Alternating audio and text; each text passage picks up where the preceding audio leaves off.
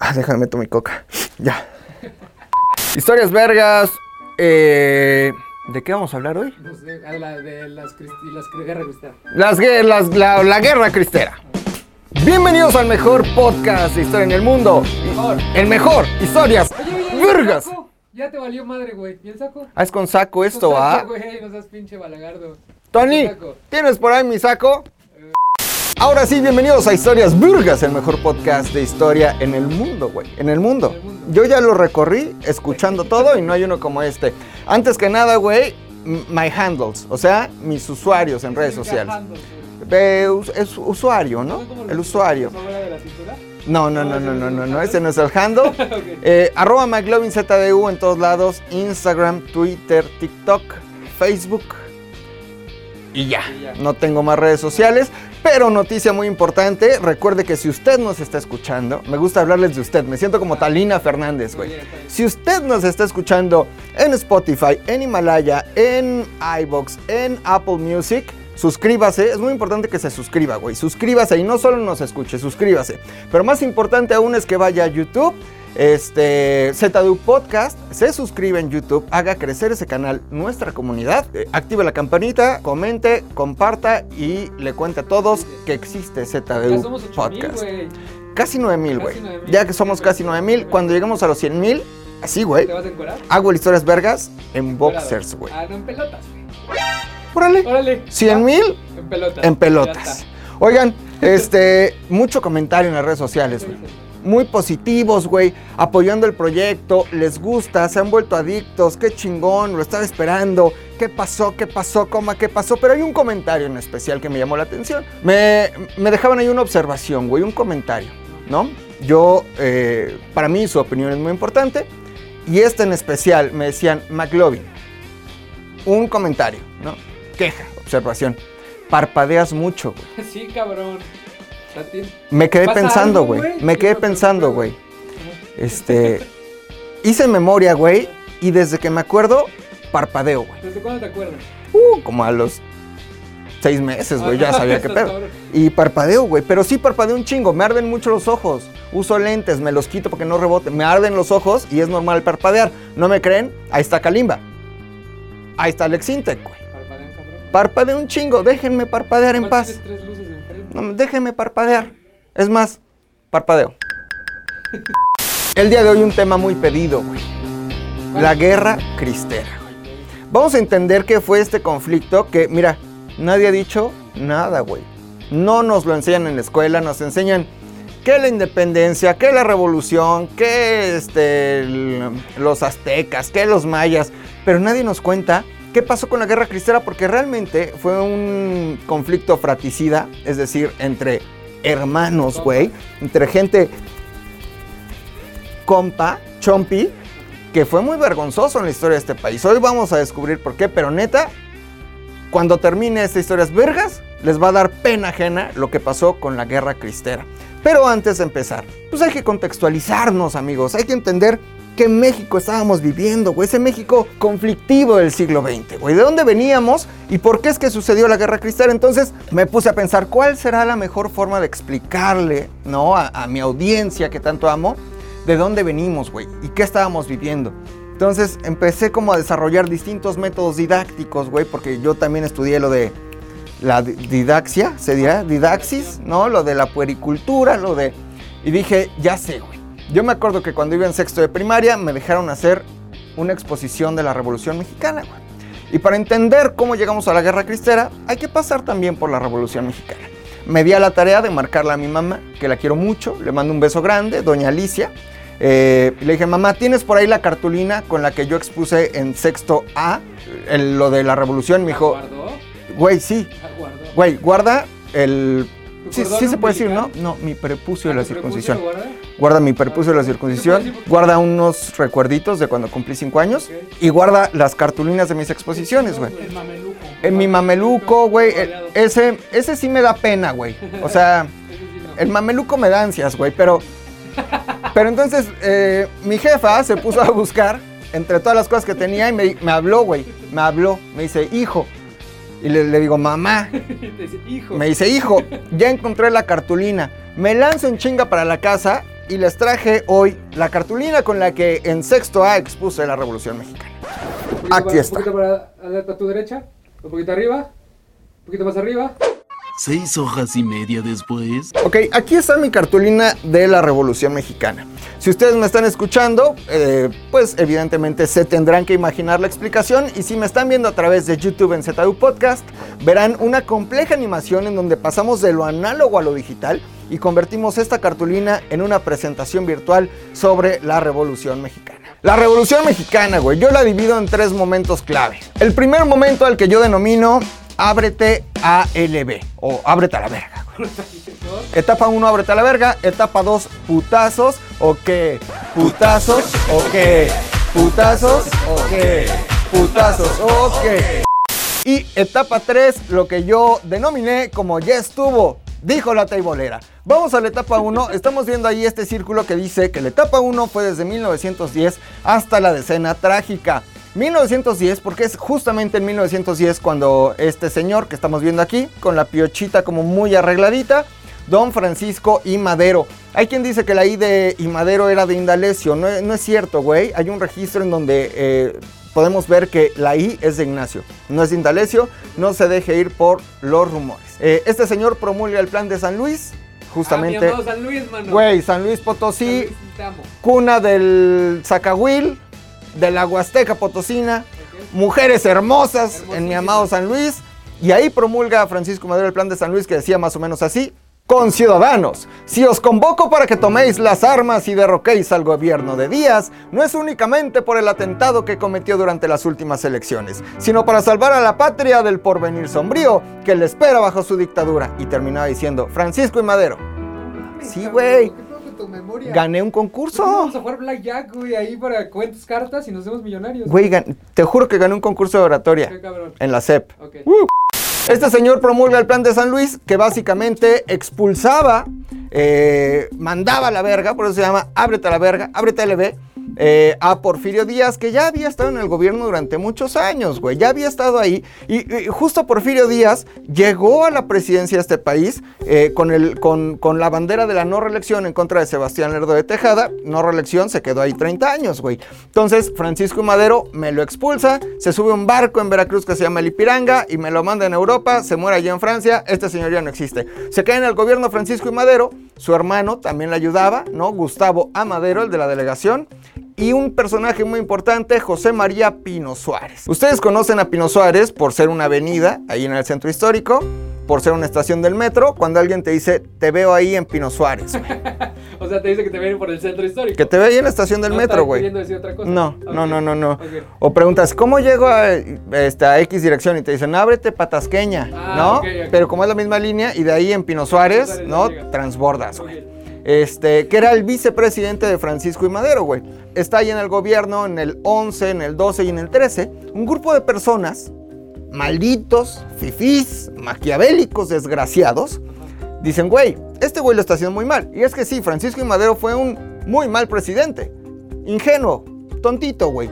Entonces hay dos personajes principales, Bernardo Reyes, papá de Alfonso Reyes, ¿ok? Y Félix Díaz, sobrino de don Porfirio Díaz, okay. ¿No? Evidentemente, que dicen, güey, vamos a complotear para sacar la chingada a Francisco I. Madero. Complotean con un colegio militar, con el colegio militar de aspirantes, y entonces se levantan en armas en contra del gobierno de Francisco I. Madero, en lo que se conoce como la decena trágica. Madero estaba en su casa un domingo, güey, en el castillo de Chapultepec. Toda madre, los domingos, ¿qué haces, güey? Chabelo, ¿no? Estaba ahí. Estaba viendo la tele. Estaba viendo Chabelo, ya había tele y Chabelo en ese momento. Y le avisan, don Francisco, don presidente, se acaban de levantar en armas, baja caminando por el castillo de Chapultepec, pasó de la Reforma, se da vuelta a la derecha en lo que hoy es Avenida Juárez, donde está la Alameda, donde está el hemiciclo. Pues caminó un chingo, cabrón. Caminó un chingo, güey. Ahí había un francotirador esperándolo en el Banco de México. Le dispara, no le da, güey. Se esconde ahí en una tienda de foto que está donde hoy hay una librería al lado de un Sears. Ahí se esconde. No lo matan, da un discurso, y cuando estaba ahí se baja de un tranvía un señor maldito chacal Victoriano Huerta, y le dice: señor presidente, yo me pongo a sus órdenes. Madero necesitaba un presidente de alto un general de alto rango, porque uno de sus generales había resultado herido en el intento de la toma del Palacio Nacional, y este maldito hombre Victoriano Huerta es el que lo traiciona. Al final viene la escena trágica, se agarran a bombazos, güey, desde la Ciudadela hasta Palacio Nacional. Y pues gracias a la traición de Victoriano Huerta, el chacal, detienen a Madero, detienen a Pino Suárez, y a los dos me los matan. También evidentemente a Gustavo, ¿no? A Gustavo lo matan en la Ciudadela de una forma muy trágica.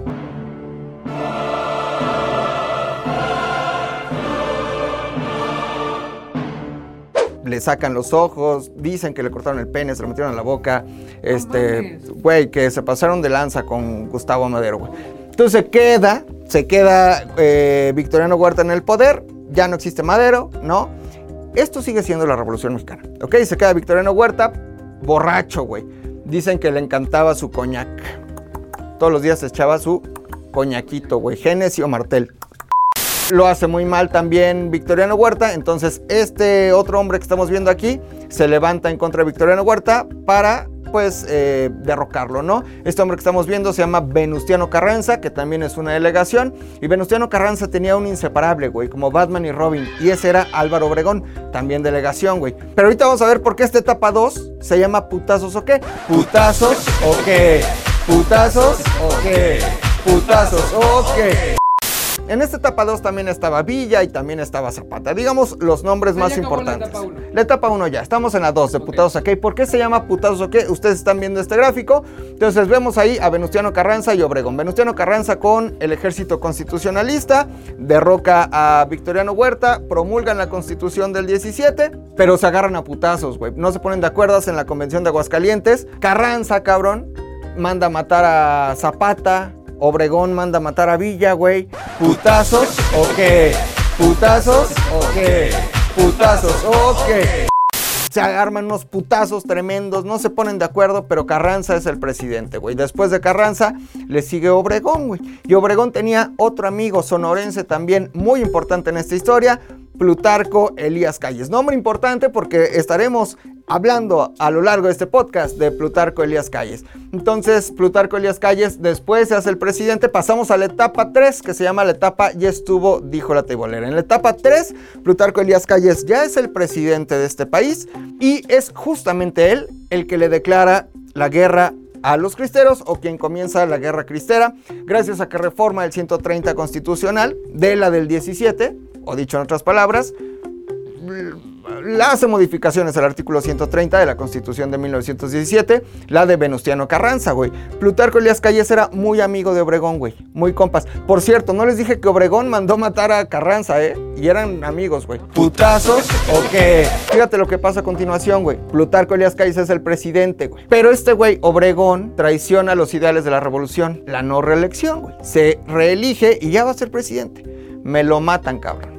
Me lo mata, dice la versión oficial, la Madre Conchita y un fanático religioso, León Toral, que lo matan ahí en La Bombilla. Esa es la versión oficial. Sin embargo, se cree que en realidad el que mandó matar a Obregón fue Plutarco Elías Calles. De hecho, un chistecillo, güey, una anécdota de ese momento. Decían que cuando preguntaban quién mató a Obregón, la gente decía: cállese y pórtese bien, haciendo homenaje a Plutarco Elías Calles y a Emilio Portes Gil. Es importante decir que Plutarco Elías Calles, güey, se autoproclamó el jefe máximo de la revolución.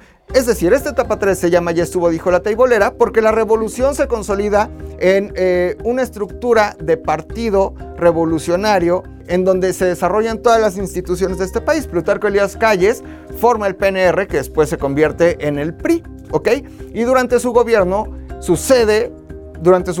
y el de los tres que siguieron, sucede lo que se conoce como el maximato. El maximato porque él, acuérdense que era el jefe máximo de la revolución, ¿ok?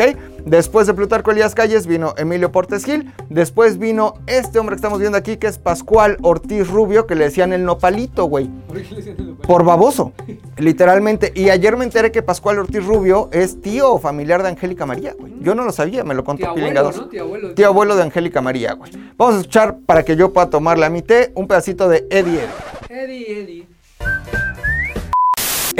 El nopalito por baboso, y después Abelardo L. Rodríguez. Estos tres fueron presidentes, pero el que mandaba en realidad era Plutarco Elías Calles. Era la mano que manejaba los títeres. Era el titiritero, güey. Al final, Plutarco Elías Calles pone a esta persona en el gobierno que estamos viendo y que ahí está, muy bien con su cara muy larga. Lázaro Cárdenas, michoacano, ejemplar, el Tata Cárdenas. Pero el Tata Cárdenas se da cuenta que, güey, se está pasando de verga Plutarco Elías Calles y lo expulsa del país, lo manda a San Diego. Luego, me parece que Ávila Camacho lo regresa, pero bueno, uno de los que puso, es decir, Lázaro Cárdenas, expulsa a Plutarco Elías Calles. Ok, ese es un resumen muy rápido de la Revolución Mexicana con mi cartulina de exposición. Y ahora sí, ¿por qué tanto choro? ¿Por qué tanto choro en la introducción? Porque para entender la Guerra Cristera tenemos que concentrarnos en este personaje, Plutarco Elías Calles. Y ahora les voy a hablar de don Plutarco Elías Calles, pero antes vamos a escuchar una rolita. Y si me está viendo en YouTube, mis redes sociales para que me siga. Una rola que me gusta mucho de Fobia, güey. Va a ser un unplug. Fobia, güey. Me mama Fobia. Esta canción se llama Plástico. Nunca la he entendido, pero es una canción que me gusta mucho. Dice, Mario se ahogó en la natación por tonto, güey. Y desde el fondo canta Shubiru Guapa, Brutua. No, Leonardo de Lozano. Leonardo de Lozano. Vamos a escuchar a Fobia con Plástico. Estas historias vergas. Ahí venimos.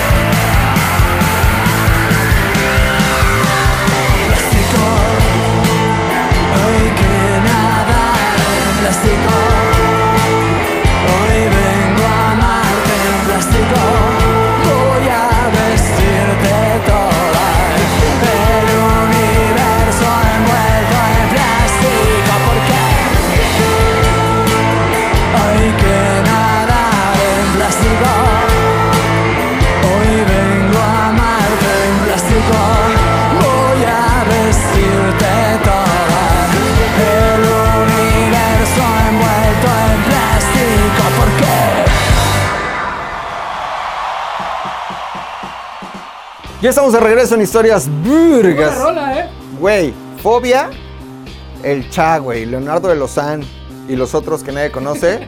Ah, no, Brian Amadeus. Bueno, se llama Brian Amadeus. ¿Cómo se llama? Eddie. Chaparrito de Moderato. Tocan cabrón, güey. Esta canción me gusta mucho. Nada tiene que ver con el tema, pero la venía escuchando hoy. Seguimos hablando de la Guerra Cristera. Ya entendimos de dónde vienen los personajes importantes de este acontecimiento. Y ahora es momento de profundizar en la vida y obra de Plutarco Elías Calles. Plutarco Elías Calles nació en Guaymas, Sonora. Guaymas me gusta mucho. ¿Sabes por qué? Hay un capítulo de XH Derbez, un programa de Derbez, donde un personaje que tiene Derbez, que se llama Barnaby Prieto, una cosa así, que se va a ir a un partido de fútbol americano en Hawái, en la NFL en Hawái. Me acuerdo perfecto.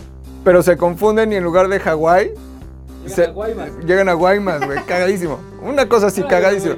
Pero bueno, nace en Guaymas, Sonora, en 1877. Ok, ahí nace. Es maestro, güey, se dedica a la docencia, ¿no? Le enseña a los niños, después deja la docencia y se dedica a la agricultura, cosecha ahí algunas cosas, después le pega cabrón al frasco, güey, se vuelve alcohólico, deja el alcohol, lo deja a temprana edad, pero bueno, le encantaba lo del chupe, ¿no? Como a los que estamos aquí sentados, principalmente en viernes. Soy un borracho asqueroso. Tiene una carrera importante en su estado, me refiero a se hace comisario de aduanas y ahí empieza una carrera política y una carrera militar también. Plutarco Elías Calles, para no hacerles el cuento largo, es aliado de Obregón, se levantan en contra de Huerta, manda a Huerta la chingada y es por eso que llega a ser presidente después de Carranza y después de Obregón de este hermoso país llamado México. Siempre fiel, güey.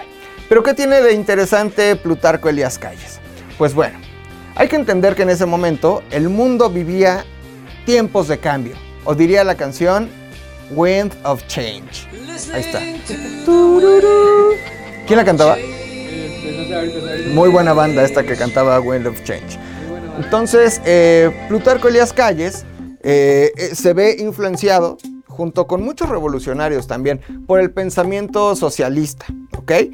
Ya había un conflicto importante con la Iglesia desde 1857, con las leyes de reforma, donde don Benito Juárez, o Bomberito Juárez también para los amigos, decide separar la Iglesia del Estado. Sin embargo, aunque en ese momento se respeta, Porfirio Díaz, pues digamos que no le hace mucho caso y bajita la mano le sigue dando poder a la Iglesia. En teoría la Iglesia no podía tener, digamos, personalidad jurídica, es decir, un padre no podía tener un cargo de elección popular, ¿no? Ni podían tener bienes o riquezas, porque eso no le pertenece a la Iglesia. A Dios lo que es de Dios y al César lo que es del César, ¿ok? Dice el dicho. Entonces, la Iglesia siempre ha estado, siempre, güey, del lado de los enemigos, güey. O sea, tocaron las campanas cuando llegó Maximiliano, tocaron las campanas en la intervención norteamericana, apoyaron a Porfirio Díaz. Es decir, nunca han estado del lado correcto, desde mi punto de vista. Okay. Entonces ya les tenían cierta tirre. En la Constitución del 17, la de Venustiano Carranza, ya se sabía que en el 130 Constitucional la Iglesia y el Estado tenían que estar separados, aunque había libertad de culto. Tú querías ser masón, che su madre. Satánico, che su madre. Protestante, che su madre. Anglicano, chinga su madre, güey. Católico, chinga su madre, güey. Sin embargo, revisando Plutarco Elías Calles y justo al inicio de este Historias Vergas, escuchamos ahí una parodia de Plutarco Elías Calles reformando el 100 o regulando el 130 Constitucional. Se pone a ver ahí el 130 y dice, güey, hay cosas que tenemos que regular. Principalmente, y desde mi punto de vista, un exceso, el número de sacerdotes por población, que todos los sacerdotes estén registrados en la Secretaría de Gobernación, que se prohíba el culto público, que me parece una buena idea, güey. Imagínate que lo que hoy sucede, una boda ahí en Tepoztlán, me voy a casar en Tepoztlán, que venga el padre, güey, prohibido, y de hecho ante la Iglesia creo que tampoco tiene validez, pero bueno, prohibió el culto público y empezó a regular ahí ciertos excesos. También se metió donde nadie le hablaba, güey. O sea, se excedió, el Estado se excedió con la Iglesia. Hasta ahí sí se está pasando de lanza Plutarco Elías Calles, güey. Imagínate que en un país católico tú les dices, a ver, chavos, vamos a poner orden. Por ejemplo, una de las leyes decía un sacerdote por cada 6,000 habitantes. ¿Para qué, güey? Si quieren que haya 6,000 sacerdotes por 6,000 habitantes, está cool, güey. Que se registren ante la Secretaría de Gobernación, pues, está bien, pero ¿como para qué, güey? Claro. Que no haya culto público, eso me parece muy bien, güey. Imagínate que ahorita salimos y como que hay una misa aquí en la esquina. Aquí en Alfonso Reyes, güey, ¿no? O sea, eso sí me parece bien. Entonces el culto solo estaba permitido, pues, en las iglesias. Me parece bien. Desde mi punto de vista, bueno, güey.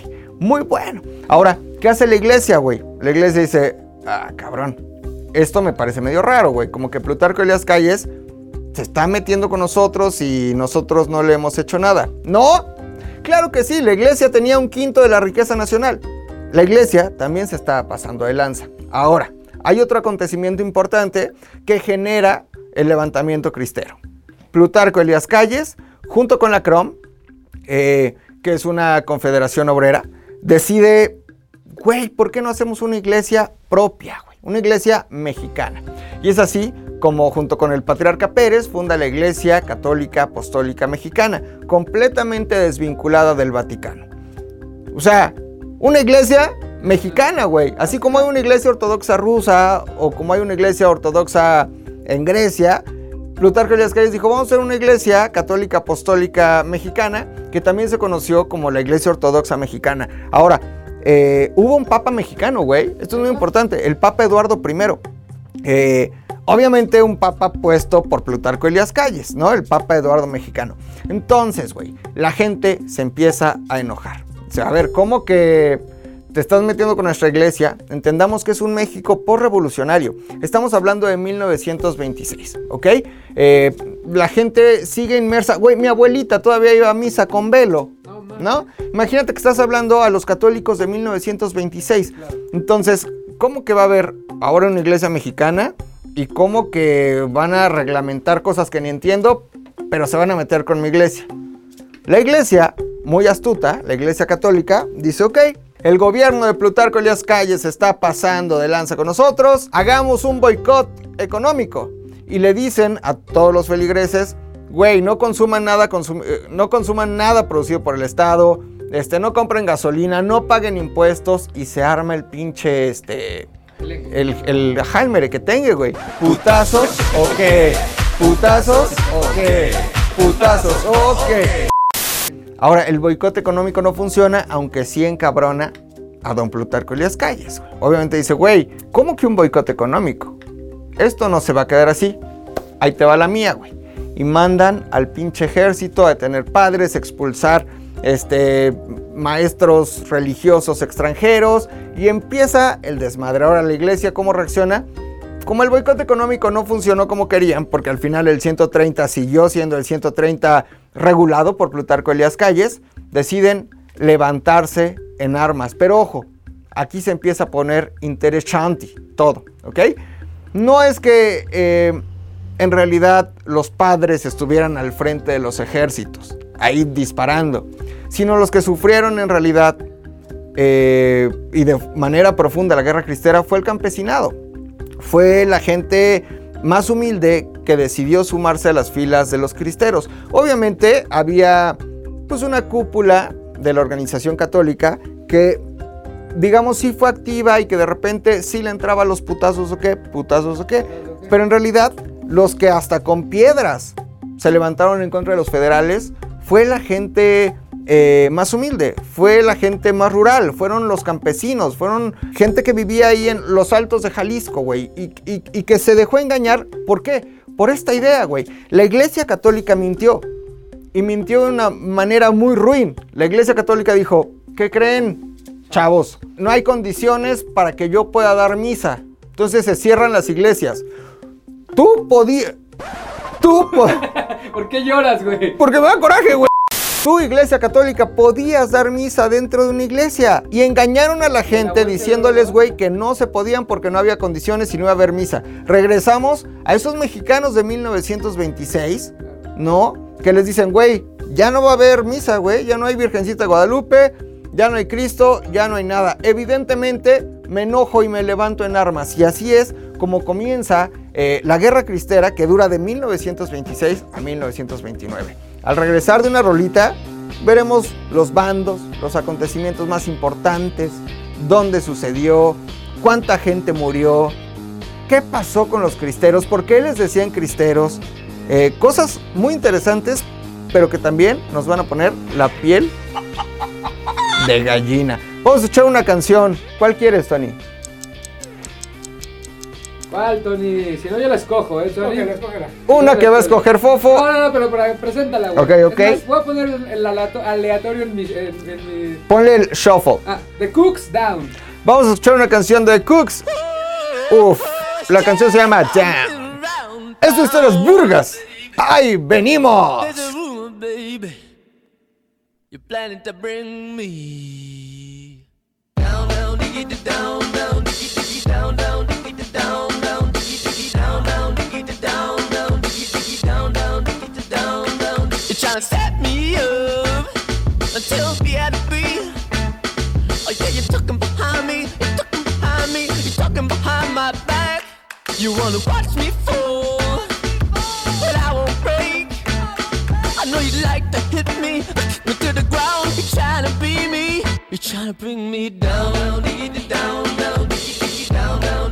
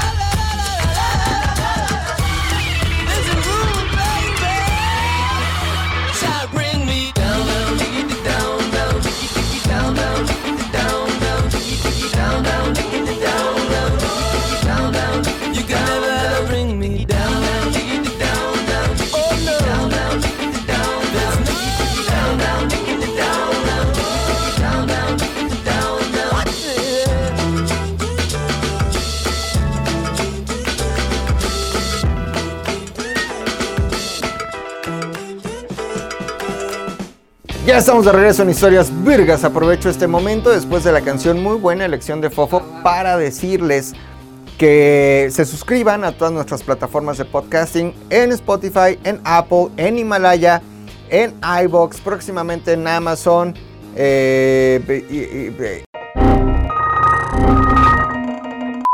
Y en, por supuesto, en YouTube. Suscríbanse, güey. Es muy importante no solo que nos escuchen. Evidentemente, entre más se suscriban, güey, más relevantes vamos a ser. Y vamos a aparecer en los primeros lugares. Y después vamos a ganar mucho dinero. Y después vamos a ser ricos, güey. Muy ricos, güey. Solo de esto. Pero bueno, seguimos en Historias Vergas hablando de la Guerra Cristera. ¿Se acuerdan que les dije que le hablé a mi mamá? Que le dije, oye, mamá, mi cartulina y mis biografías, güey. Güey, también... No, esta es biografía, güey. También me guardaba mis biografías, güey. Obvio. Mira, acá está la de Zapata, que las vimos en animación. No me interesa. Estamos de... Aquí está, güey. Esta es de mi baraja, la que me interesa. Ahí lo tenemos, güey. ¿Cuál truco de magia? Les leo el tarot. Don Plutarco Elías Calles, para que le pongan cara a los que nos están viendo en YouTube. Ay, qué traía moñito y todo el pedo, ¿eh? Qué elegante. Sí, güey. En realidad, si tú pasas algún día por las oficinas del PRI, el CEN del PRI, en Insurgentes, ahí en Buenavista, Buenavista. Puedes ver desde la calle una estatua de Plutarco Elías Calles, porque él es el gran fundador del PNR y después del PRI, güey. No todo fue malo con Plutarco Elías Calles, solo para terminar de hablar de este señor, vaya. Sí hizo cosas muy culeras, pero por ejemplo, él fundó el Instituto de Investigaciones Latinoamericanas de Berlín. Se lo debemos a Plutarco Elías Calles, el Banco de México. Las instituciones en general se la debemos a la consolidación de la revolución en el PNR después del PRI y en gran medida a Plutarco Elías Calles. Ahora, empiece a tomar usted su juicio, su bando. Desde mi punto de vista, la iglesia se estaba pasando de lanza, güey. ¿No? O sea, sí se tenía que reglamentar, sí se tenía que regular. Ahora, Plutarco Elías Calles también se pasó de lanza, ¿no? Pero bueno, ¿en qué nos sabíamos que hoy vamos a hablar ya de la Guerra Cristera? En el 26, entonces, Plutarco Elías Calles reglamenta el 130 constitucional, funda también la Iglesia Católica Apostólica Mexicana. Eso no le parece nada a los feligreses, ni mucho menos a la Iglesia Católica, digamos la original, no la genérica. La de Roma, ¿no? La del Papa Francisco. Fíjate, muy interesante. Ahorita vamos a platicar sobre este caso de un niño que primero fue beato, después santo y ya lo santificó el Papa Francisco, el Papa argentino, güey. Ahorita platicaremos por qué, pero él fue un mártir de la Guerra Cristera, güey. Acuérdate que para ser santo primero tienes que ser beato. Hay beatos muy famosos en la historia. Está el beato Juan. Está el beato Carlos. Sí, me acuerdo perfecto. Es muy famoso, güey. El beato Carlos, el beato Sebastián de Aparicio, allá de Puebla. Pero el que más yo estimo es el beato Carlos, güey. Muy milagroso, güey. Muy milagroso, Carlitos. Tú Carlos, le dices, ¿no? Le decían Charles. Entonces, la iglesia, haciendo un resumen, le dice a los feligreses: no hay condiciones para que se oficie la misa. ¿Por qué no nos levantamos en armas? Diferentes, yo les decía, personalidades, o principalmente el arzobispo primado de México, que estaba en Guadalajara en ese momento, pues dio la orden de que la gente se levantara en armas. Pero digamos que los padres no estaban ahí disparando, así. Sí hay casos, y ahorita vamos a platicar de algunos muy importantes, pero principalmente estos grupos de campesinos fueron dirigidos por veteranos, ¿no?, de la Revolución Mexicana, principalmente uno de ellos, güey. Victoriano Ramírez, mejor conocido a.k.a. como el 14 o el 14, güey. Muy interesante el caso del 14. Él había participado en la Revolución Mexicana y digamos que era un bandolero, ¿no? Andaba ahí cometiendo sus delitos. La policía lo manda a buscar, güey. Lo manda a buscar allá en Jalisco. Manda 14 policías, güey, a buscarlo. Y el 14 se esconde atrás de unos matorrales con un arma nada más, güey. Balas contadas, güey. Se esconde. ¡Pah! Uno, güey. Dos, cabrón. 3. 14. Solito mató a 14 policías, güey. A 14 policías. Dicen que después recogió como que ahí todas las armas de los 14 policías, las amarró, vio pasar a un güey que iba ahí con su mulita. Me gusta mucho hacer efectos. Y le dice: llévale todo esto al jefe de la policía y dile que si me quiere matar, mande más. ¡Es lo mejor que tienes, Ultron! Por eso, al 14 se le conoce como el 14, a Victoriano Ramírez, porque dice: el mito más cabrón dice que con una sola bala mató a 14, solo que los hubiera formado y que la bala fuera, ajá, piche, la bala más cabrona del mundo, ¿no? O un X-Men. Pero bueno, se generó el mito del 14 y Victoriano Ramírez el 14 dirigió un gran grupo de campesinos para levantarse en contra de los federales y defender a la religión católica. ¿Por qué cristeros?, se preguntará Tony. Cristeros se les nombró hasta después, ¿no? En ese momento, pues, cuando sucede algo no se le pone nombre, güey. Sí. O sea, ahorita esto que estamos viviendo no lo conocemos como los covidianos. Los covidianos. No. O la estupidez mexicana. Okay. ¿No? Okay. No lo conocemos así, sino le decimos el gobierno de López Obrador, ¿no? Por ejemplo. Okay. Entonces, después la prensa los nombra como cristeros, pero justamente su grito era: ¡viva Cristo Rey! ¡Que viva Cristo Rey! ¡Pah! ¡Balazo, güey! O cuando te iban a fusilar, antes de que te fusilaran, gritabas: ¡que viva Cristo Rey! ¡Pah! ¡Balazo, güey! Entonces el grito de guerra era: ¡viva Cristo Rey! ¿Ok? Lo cual me recuerda un video que me gusta mucho de YouTube, güey. De un español que va muy pedo, como que lo detiene la policía española. Y empieza a cantar: ¡viva España! ¡Viva el rey! ¡Viva el orden! ¡Viva la ley! Vamos a escucharlo.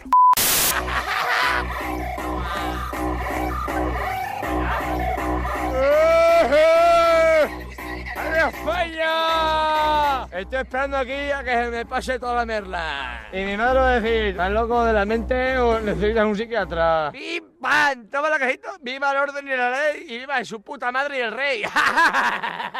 ¡Que viva la Guardia Civil! Este video me mama, nada tiene que ver, pero bueno, gritaban ¡Viva Cristo Rey! Y ese era, digamos, su cántico de guerra, ¿no? Su himno, güey. O sea, ¿cuál es el tuyo, Fofo, por ejemplo? Saca la cagua, güey. Saca la cagua.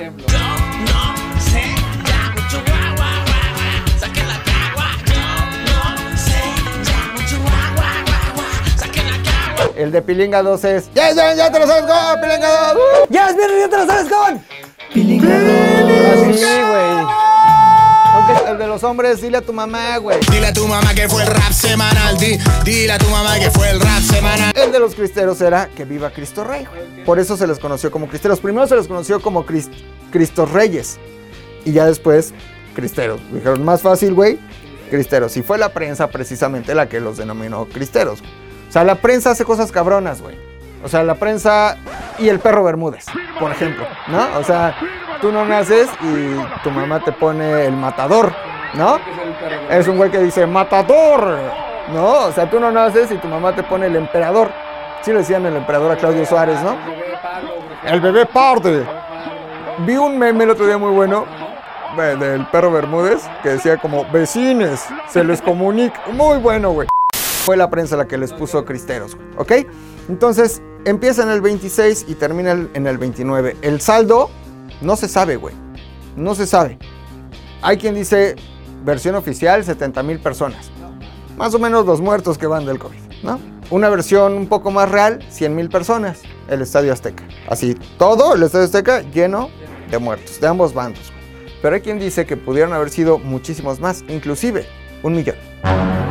No se sabe, güey. Nunca se va a saber porque este momento fue tan absurdo, fue una guerra fratricida que nunca en realidad se llevó un registro real de lo que sucedió. Un registro verdadero, güey. De hecho, Plutarco Elías Calles sabía que le estaba cagando y que estaba haciendo una guerra inútil. Decía, si ganamos, ¿qué ganamos? Y si perdemos, lo perdemos todo, güey. En realidad era una cuestión más ideológica y de orgullo y de declararle la guerra a mi peor enemigo, que es la Iglesia Católica. ¿Ok? Ahora, algo muy interesante. Recovecos en la historia. Hay quien dice, esta es leyenda, güey, que Plutarco Elías Calles organizó toda la guerra cristera para que cuando asesinaran a Obregón, le echaran la culpa a los cristeros y no a él. Yo lo veo muy complicado, güey, que años antes estés viendo qué va a pasar, ¿no? Lo que sí le vino muy bien fue que la Madre Conchita y que León Toral, un fanático religioso... ¿Cómo es la madre que la comen? Concha, sí, la Madre Concha. Y León Toral asesinaron a Obregón porque la culpa se le echaron a los cristeros, ¿ok? Pero bueno, estaba Victoriano Ramírez y el campesinado. Por el otro lado, evidentemente, Plutarco Elías Calles y el ejército. ¿Qué pasó? Esta guerra principalmente se desarrolló en los Altos de Jalisco o en el Bajío, aunque sucedió en todo el país, ¿eh? O sea... Pensemos, por ejemplo, que en Saltillo sí pasaron cosas, güey. Que en Tabasco sí pasaron cosas, güey. De hecho, en Tabasco les voy a contar algo muy cabrón, güey. Si quiere usted saber el nombre, googléelo ahí, pero un familiar de los hombres, güey. Ah, sí, sí. Familiar de los hombres. Que en su momento, les voy a dar pistas, fue gobernador de Tabasco. No. Ah, culero, güey. Culerón. Él, por ejemplo... Solo permitía que fueras sacerdote en Tabasco si estabas casado, güey. ¿Sí? O sea, estaba del lado de justamente el gobierno, ¿no? Muy padre esto que acabo de decir, me recordó otra cosa. La Iglesia Católica Apostólica Mexicana, la que funda Plutarco Elías Calles, obligaba a sus sacerdotes a estar casados, güey. O sea, estaba en contra del celibato. A mí me parece una medida extraordinaria, güey. Si tú te remontas a la Iglesia Anglicana, aquella del Reino Unido que rompió con el Vaticano, pues los padres están casados, güey. Los pastores cristianos están casados, tienen hijos y acá los católicos siguen siendo célibes, güey. Y luego no quieren sus desmadres, Maciel, de lo de la náhuac, de lo del ven a la dirección y The Devil All the Time, ese tipo de cosas, ¿no? Entonces empiezan los putazos principalmente en los Altos de Jalisco, güey. ¿Putazos o qué? ¿Putazos o qué? ¿Putazos o qué? Aunque todo el país estuvo involucrado. ¿ok? ¿Por qué los Altos de Jalisco? El arzobispo primado de México en ese momento estaba en Jalisco, ¿ok? Y digamos que es una de las zonas también más religiosas de este país, junto con el Bajío. El Bajío, entiéndase, para un poquito de Querétaro, Guanajuato, Jalisco, ¿no? Hay una región muy católica. A Bajío, ¿no? A Bajío, güey. De hecho, por ejemplo, ahí hay uno de los centros de peregrinación más importante en Jalisco, que es la iglesia de la Virgen de San Juan de los Lagos. Tú es más fácil que llegues atravesando Guanajuato y llegas a San Juan de los Lagos, y ahí la Virgen está, o sea... Está llena de milagros. Güey. La pared. Sí, ha sido, está cabrón, me llevó mi mamá una vez. Parece como locación del Señor de los Anillos. Está güey. Cabrón, güey, la Virgen de San Juan de los Lagos, está cabrón. Cabrón. O sea, uno de los centros de peregrinación más importantes de este país después de la Basílica, güey. Sí, está muy cabrón. Entonces, ahí es donde se dan los principales enfrentamientos. Pasaron cosas terribles, güey. Se pasaron de lanza ambos bandos, güey. Pero ¿saben qué? Nos estamos quedando sin pila. ¿Por qué no cambiamos la pila y regresamos a Historias Vergas? 12 segundos después. ¿Cómo dice? Un toque especial, que sea como es. No me gusta mucho Luis Miguel, güey. Sí, medio me caga. Tacito, güey. Se me olvidó ya de lo que estamos hablando, pero... Ah, eso. La Iglesia Católica Apostólica Mexicana, es que me voy y vengo, me voy y vengo. Acuérdense que... Ahorita regresamos al Bajío, güey. Acuérdense que no quería... o estaba en contra del celibato. Cosas muy importantes también de la Iglesia Católica Apostólica Mexicana, güey. Estaba en contra de las tarifas. A mí me contó Tony, güey, que ya lo ha vivido. Oye, que nació el Emanuel. Lo quiero bautizar. Sí, mi Tony, pero son 2,000. Te va a costar tanto. Madres, ya creció el Emanuel. Lo quiero confirmar en la fe. Uy, ya de estos son 5,500, güey. Presentación primero. La presentación, güey. 4,500, güey. Oye, ya viene la primera comunión. No, esa sí te sale caro.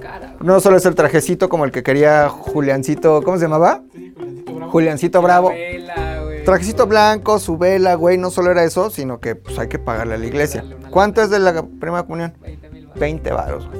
Oye, me quiero casar. Ese ya no fue Tony, ese fui yo, ¿no? Te quieres casar, te cobran, cabrón. Te mueres, llevas al padre a que te dé los santos óleos, la bendición... Le cobra los deudos, cabrón. Todo te cobra la Iglesia Católica. La Iglesia Católica Apostólica Romana estaba en contra de las tarifas y estaba a favor del uso del español. Imaginamos que en ese momento las iglesias todavía hablaban en latín. Mi lengua nata. A ver, échate una frase, güey. A ver, tú quieres tener una frase. Pater noster aen caelis. Ajá.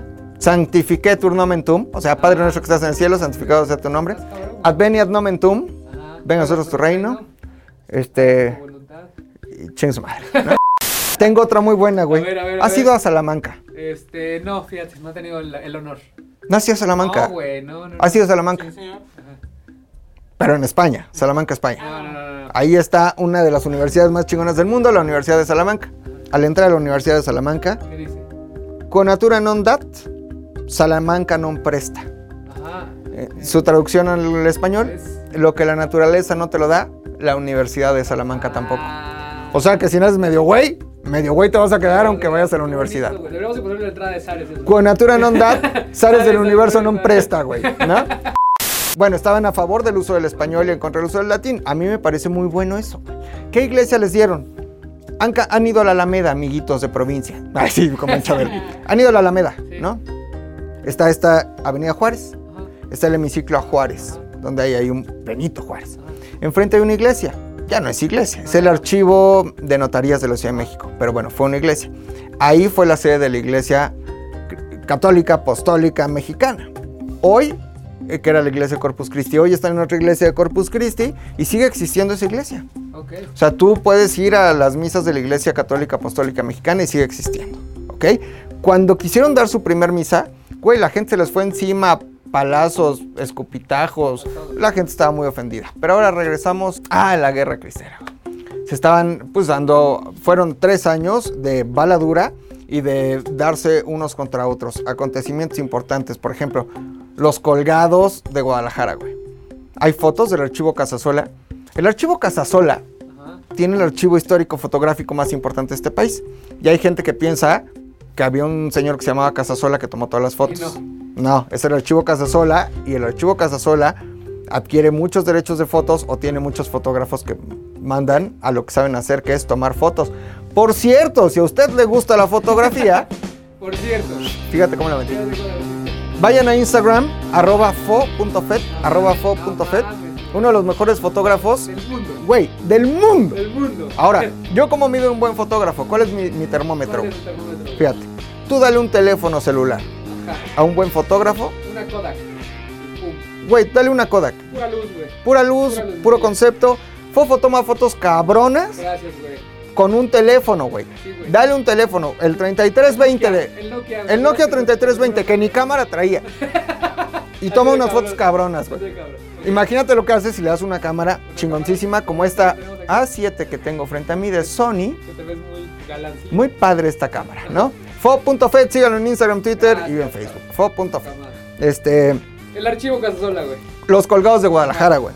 Hay fotos impresionantes en donde se ven metros y metros y metros de cristeros colgados, güey. De los árboles. O sea, los federales los colgaron, güey. Mi abuelita, la mamá de mi papá. O sea, mi papá es el más chico de muchos hermanos. No sé si 9, 11, 25, pero es el más chico. Mi papá ya tiene casi 70 años. Mi papá ya es grande. Rectifico. Mi señor padre tiene ya casi 70 años, ¿no? Sí, porque yo solito. Es el más chico. Mi abuelita, Erlinda de nombre, yo le decía abuelita Ina, ¿no? Es la que les digo que ya ni se acordaba de mi nombre. Tengo primas de 60 años, güey. Imagínate que se iba a acordar del más chiquito ahí. Y me decía, ¡niño! ¡Tu niño! Ajá. Así me decía, no sabía ni quién era. Pero... niño. Cool, abuelita. Sí. Ella tuvo un hermano que fue de esos colgados, güey. No mames. Fue de esos colgados. El tío colgado, le digo yo, no me acuerdo. O sea, ni lo conocí, no sé ni su nombre. Pero ella tuvo un hermano que fue de los colgados cristeros, güey. Del Bajío, mi abuelita del Bajío, muy religiosa, güey. O sea, te juro que iba a misa tapadita, güey. De hecho, mi abuelito, su esposo, mi abuelito Darío, construyó las bancas de una iglesia, güey. Y toda la... era ebanista, como Cristo. No carpintero. El carpintero, güey, te pone ahí una puerta. El ebanista hace arte con la madera, güey. Ah, okay. Cristo era ebanista, no era carpintero. Hay niveles, cabrón. O sea, hay niveles, güey. Por favor, mi abuelito era ebanista.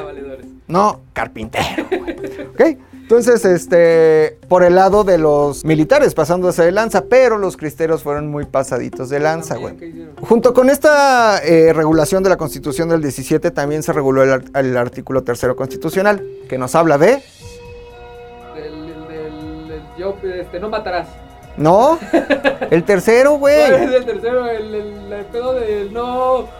no, te darás a la mujer de... esos son los mandamientos, ¿no? No sé cuál es el tercero, güey. El que habla de la educación. Ah, ok. Pública, laica. Y gratuita. Tengo una prima que le dicen el tercero constitucional. No vayas por ahí, güey. No vayas por ahí, güey. No, pública, no, laica, no creen nada, y gratuita, cabrón. Okay. No es cierto, ahí sí, porque luego si lo ven mis primas, van a decir, está hablando de mí. No. Es solo un chiste para hacer más amena la plática. Es lo último en bromas. Buena idea, Bob Esponja. Sí, güey. Había maestros que impartían la educación laica. Era un México, yo les decía, muy influenciado por el socialismo. De hecho, cuando llega Lázaro Cárdenas, digamos, la colita del maximato, el que expulsa a Plutarco Elías Calles y lo manda a San Diego, California, él ya establece como la educación oficial la educación socialista. Pero ya veníamos arrastrando la educación socialista. Entonces, los maestros que quieren dar la educación laica, pública y gratuita, como mi prima, son amedrentados por los cristeros, como que van los cristeros, güey. Campesinos en su mayoría. Dicen, mira, ahí hay una escuela y una maestra que está dando educación laica, cabrón. Córtale las orejas. ¿Qué? Córtale las orejas. Les cortaban las orejas a los maestros y maestras. La nariz. O en su caso, no mames, se le cosía la boca, güey. Para que no hablaran cosas en contra de la iglesia, güey. O sea, los cristeros fueron muy desgraciados, güey. Hubo algo que se conoció como las bombas pías. O las bombas santas, ¿no? Bombas pías, vamos a decirle. Si quieres saber más de esto, vaya a un Gandhi o a una librería normal, busque Polvo de Benito Taibo. Es una novela que se desarrolla durante la Guerra Cristera. Pero había bombas pías, güey. Entonces, imagínate que hacías tu bomba, güey. Bomba molotov, o una granada, o una bomba. Un padre las bendecía, güey. In nomine Patria et Filii et Spiritus Sancti. Amén. Y estaban benditas, güey. Esas bombas no cargaban pecado alguno. Entonces yo, cristero, se la podía aventar ahí al ejército, ¡pah! Mataba y no me iba al infierno porque ya estaban benditas, güey. Okay. Porque un padre había dicho, pues que no tenían pecado, güey. No. Ahora sí, hablando de los mandamientos, ¿cuál es uno de ellos? No matarás. No mames, no matarás, güey. Ah. La doble moral, ¿no? La doble moral, güey. El de no desharás a la mujer de tu prójimo, eso es muy importante. Si alguien está viendo este mensaje. Es básico uno. Si alguien lo está viendo, eso no se hace. Ya proyectándote. 2. No, yo que un cuate mío, güey. Okay. Un cuate mío, güey. No. Eso no se hace. Pero no matarás, güey. Las bombas pías estaban benditas, las aventaban y no te ibas al infierno porque ya habían sido bendecidas, güey. Okay. Este tipo de cosas, ¿no? Ahora, otro acontecimiento muy importante de la Guerra Cristera, güey. Lo que pasó en el Tren de la Barca. Hay un personaje muy importante durante la Guerra Cristera que es el Padre Vega. Sin R. El Padre Vega. Como Gonzalo Vega. Isuria Vega, ¿ok? Muy guapa. La chamacona, muy guapa, diría el tío de la calabaza. El Padre Vega ordenó a los cristeros parar un tren, el Tren de la Barca, que iba lleno de federales, pero también de civiles, de mujeres y de niños. Mataron a todos los que estaban ahí arriba. A todos, güey. Se los chingaron. A todos. Un cristero le pregunta al Padre Vega, oiga, Padre Vega. Le dice, ¿no? Le dice, Padre Vega. Le pregunta, le contesta el Padre Vega, ¿qué pasó, hijo? Le dice, oiga, pero allá arriba también hay católicos. Y el Padre Vega le dice, sí, mátalos a todos. Cuando lleguen al cielo, Dios sabrá reconocer a los suyos. No. Mataron mujeres, niños, federales, güey. Pero además el Padre Vega después se sube al tren a ultimar a la gente, güey. Un sacerdote, le decían el Pancho Villa con sotana. Era sanguinario, era cruel. Decían que con una mano mataba y con la otra mano daba la bendición, güey. El Padre Vega era un culero, con todas las palabras, güey. Era un culero, güey. Tenía un puñal, que tenía un Jesucristo, pero traía su puñal, güey. Se subió al Tren de la Barca a ultimar a la gente. Federales, niños, mujeres, hombres, campesinos, me vale madres, los voy a matar con mi puñal, porque según ellos la lucha era justificada, güey. Hay grandes, grandes, grandes abusos de ambas partes, güey. Por eso les decía que este es uno de los momentos más absurdos en la historia de este país. Hermanos matándose entre sí, ¿por qué? Por nada. Por nada, básicamente. O sea, esta es una de las pocas guerras donde no hay un interés real de territorio, riqueza, recursos. Era ideología, güey. Era ideología que pudo haberse resuelto de forma muy sencilla si Plutarco Elías Calles se sienta a hablar ahí con los líderes religiosos, ¿no? Se ponen de acuerdo y todo sucede, güey. Es más, afectó a las iglesias de los Estados Unidos, güey. Estados Unidos empieza a interceder por los cristeros. Recuerden que México es un territorio virgen también para todos aquellos religiosos norteamericanos que vienen aquí a traernos la palabra. Protestantes, evangélicos, luteranos, testigos de Jehová. Por eso los domingos tocan en tu casa los testigos, mormones. Vemos ahí unos chavitos güeritos, ahí, como bien trajeados, güey. Es territorio virgen para que vengan a evangelizarnos.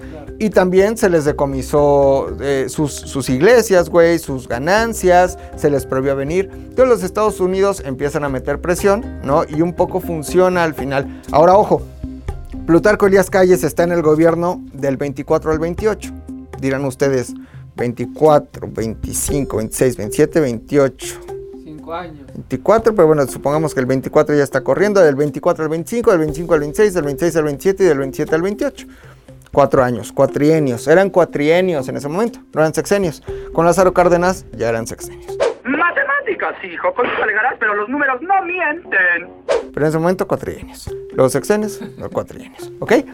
Para el 20, la Guerra Cristera termina en el 29, un año después de que Plutarco Elías Calles ya había salido. Después de Plutarco Elías Calles viene Emilio Portes Gil.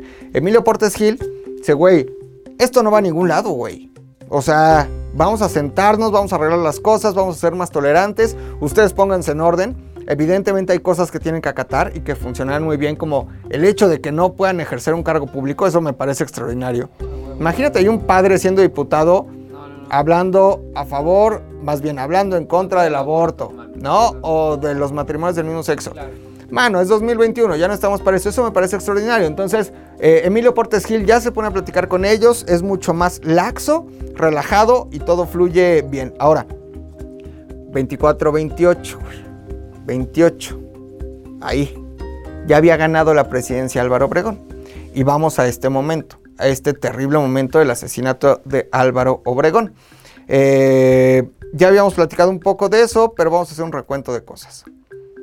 Iba a ser presidente, ya iba a tomar mandato, se había reelegido, ya había sido presidente el canijo, muy canijo, güey.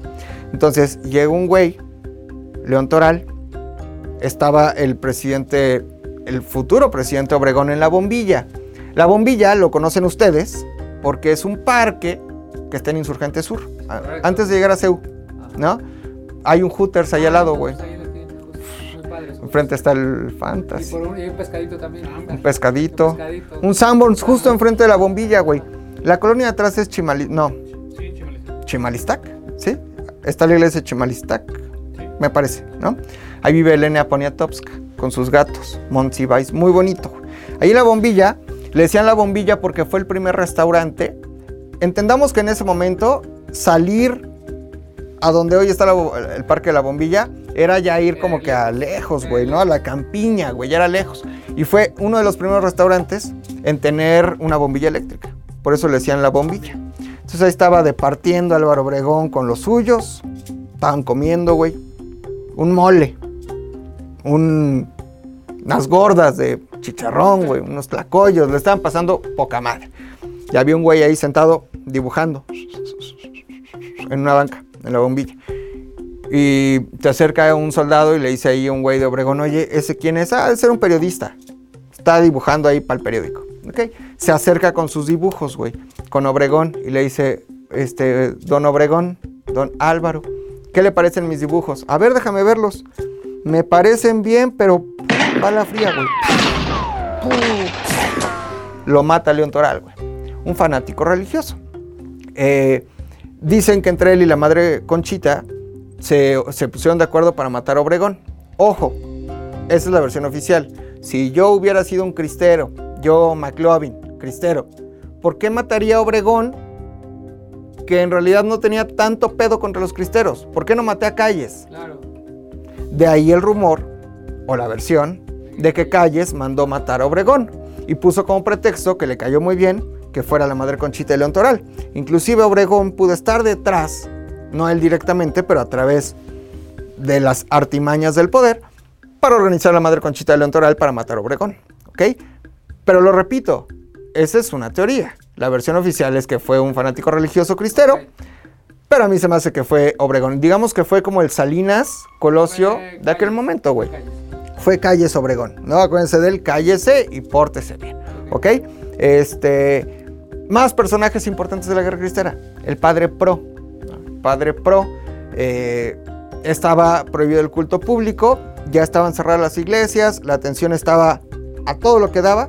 Entonces yo tenía a un familiar enfermo en mi casa, güey. Venga a darle los santos óleos. No puedo salir, no puedo dar los santos óleos en un lugar que no sea la iglesia, pero ni modo que yo le lleve a mi enfermo. Véngase. Entonces el güey se disfrazaba, güey, que de doctor, que de abogado.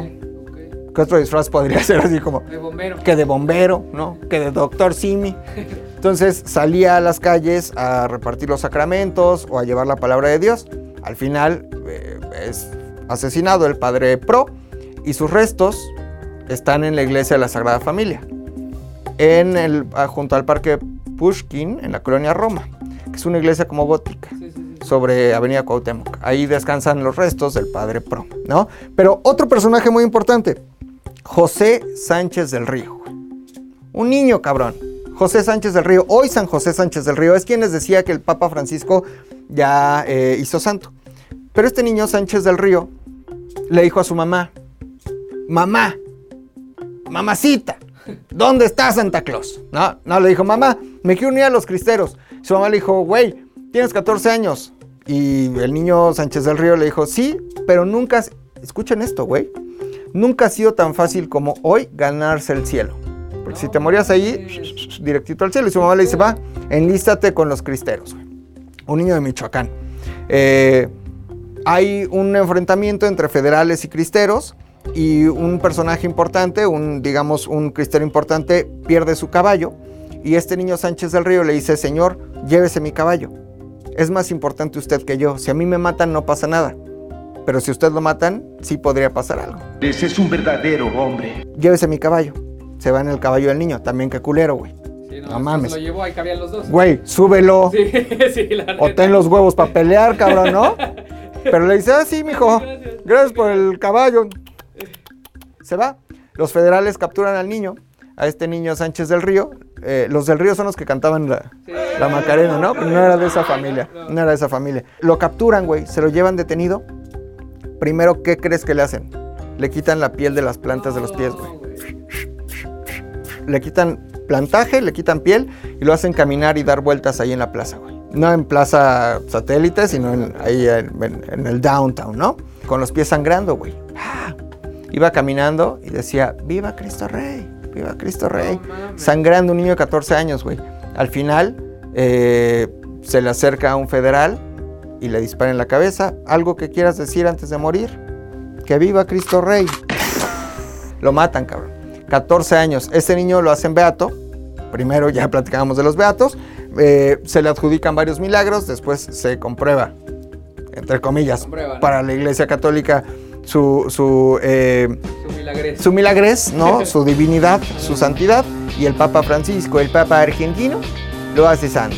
¿Okay? Un personaje muy importante. Ahora hay muchos mártires y beatos de la Guerra Cristera que la Iglesia Católica adopta como personajes importantes para exaltar esta lucha que al final fue inútil, absurda, por donde la quieran ver, y que el resultado únicamente fue gente odiándose contra gente por un ideal, ya sea un ideal laico o un ideal religioso. Hasta el día de hoy seguimos sufriendo las consecuencias de la Guerra Cristera. ¿A qué me refiero? Hay una región que todavía es muy conservadora, que es muy ortodoxa. Aún hay desprecio por quien quiere profesar alguna otra religión o por quien no la quiere profesar. Piense usted, por ejemplo, en esa gente cool que se cree muy cool porque no cree nada y Dios no existe. Los ateos. ¿No? Los ateos o los agnósticos. El ateo está seguro que no cree nada, el agnóstico no sabe, güey, ¿no? Entonces, esos son cool y malmiran, como dirá mi abuelita, güey. Malmiran a aquel que cree, güey. Pero el que cree también malmira al que no cree o quiere que todos crean como él. Claro. Entonces creo que no hemos aprendido nada de la tolerancia, no hemos aprendido nada todavía de respetar lo que quiera creer cada quien. Afortunadamente hoy el 130 constitucional te permite creer en lo que pinches quieras, güey. O sea, si quieres creer en los huevos del toro, güey, puedes creer en los huevos del toro. Maradona, güey. Hay una iglesia maradoniana en Argentina. Entonces, afortunadamente hoy se permite, ojalá nunca haya de vuelta persecución religiosa, ojalá aprendamos a tolerarnos más y ojalá les haya gustado este Historias Vergas, dedicado especialmente a la Guerra Cristera. ¿Por qué? Porque usted lo pidió. Vamos a unos aplausos y regreso para recordarles mis generales. Y así llegamos al final de este Historias Vergas. Gracias por sus comentarios, gracias por su apoyo, por sus likes, por sus views, por sus faps, por sus retweets, por sus plays, por sus tags, por todo. Muy importante, mis redes sociales, @mclovinzdu, en todos lados, mclovinzdu, mclovinzdu, Instagram, Facebook, Twitter, TikTok. En YouTube, vayan en este momento, si es seguro, si no va manejando, ¿no? Vaya a YouTube, le pone ZDU Podcast. Se suscribe, ahí está los lunes, todos los lunes se sube ATM, un podcast de coches, de la industria automotriz con Frankie Mostro, Ana Narro, Ceci Pavía, Kamilovich y Cristian Moreno. Está poca madre, hablan de la Fórmula 1, lanzamientos, coches, velocidad, desmadrol, carros, está buenísimo. Martes, Bu, un podcast de mujeres para mujeres con la Sudamexa, la señora Valderrama, la Chimol y Roberta. Los miércoles, ZDU al aire con Pilinga 2, Puchector, El Osombre y su servilleta. Jueves, Cine, ZDU Cine con Fofet, El Osombre y su servilleta. Que yo la neta nada más le voy a hacer a la mamada, como no sé nada de cine, aprovecho el momento para meterme con un dato, güey. Un datazo histórico. Síganos, suscríbase, active la campanita, denos like, haga que este proyecto crezca, si es que le gusta, y si no le gusta, dale madres. Adiós. Tome 2 litros de agua al día, abrese mucho, quírese mucho. Adiós. Oye, antes de que te vayas, ¿por qué no hecho una película de la Guerra Cristiana. Sí, hay una con La Cristiada. ¿Así se llama La Cristiada? Sí, es mexicana y creo que salió con Obeck, era una porquería. Pero una real de lo que pasó, o sea, no existe alguien que tenga... No, la podemos hacer, güey. Si quieres saber más de la Guerra Cristiana, no lea el libro de Jan Meyer, está pagado por la Iglesia Católica, lea Polvo de Benito Taibo o escuche este podcast. Chingón. Bye.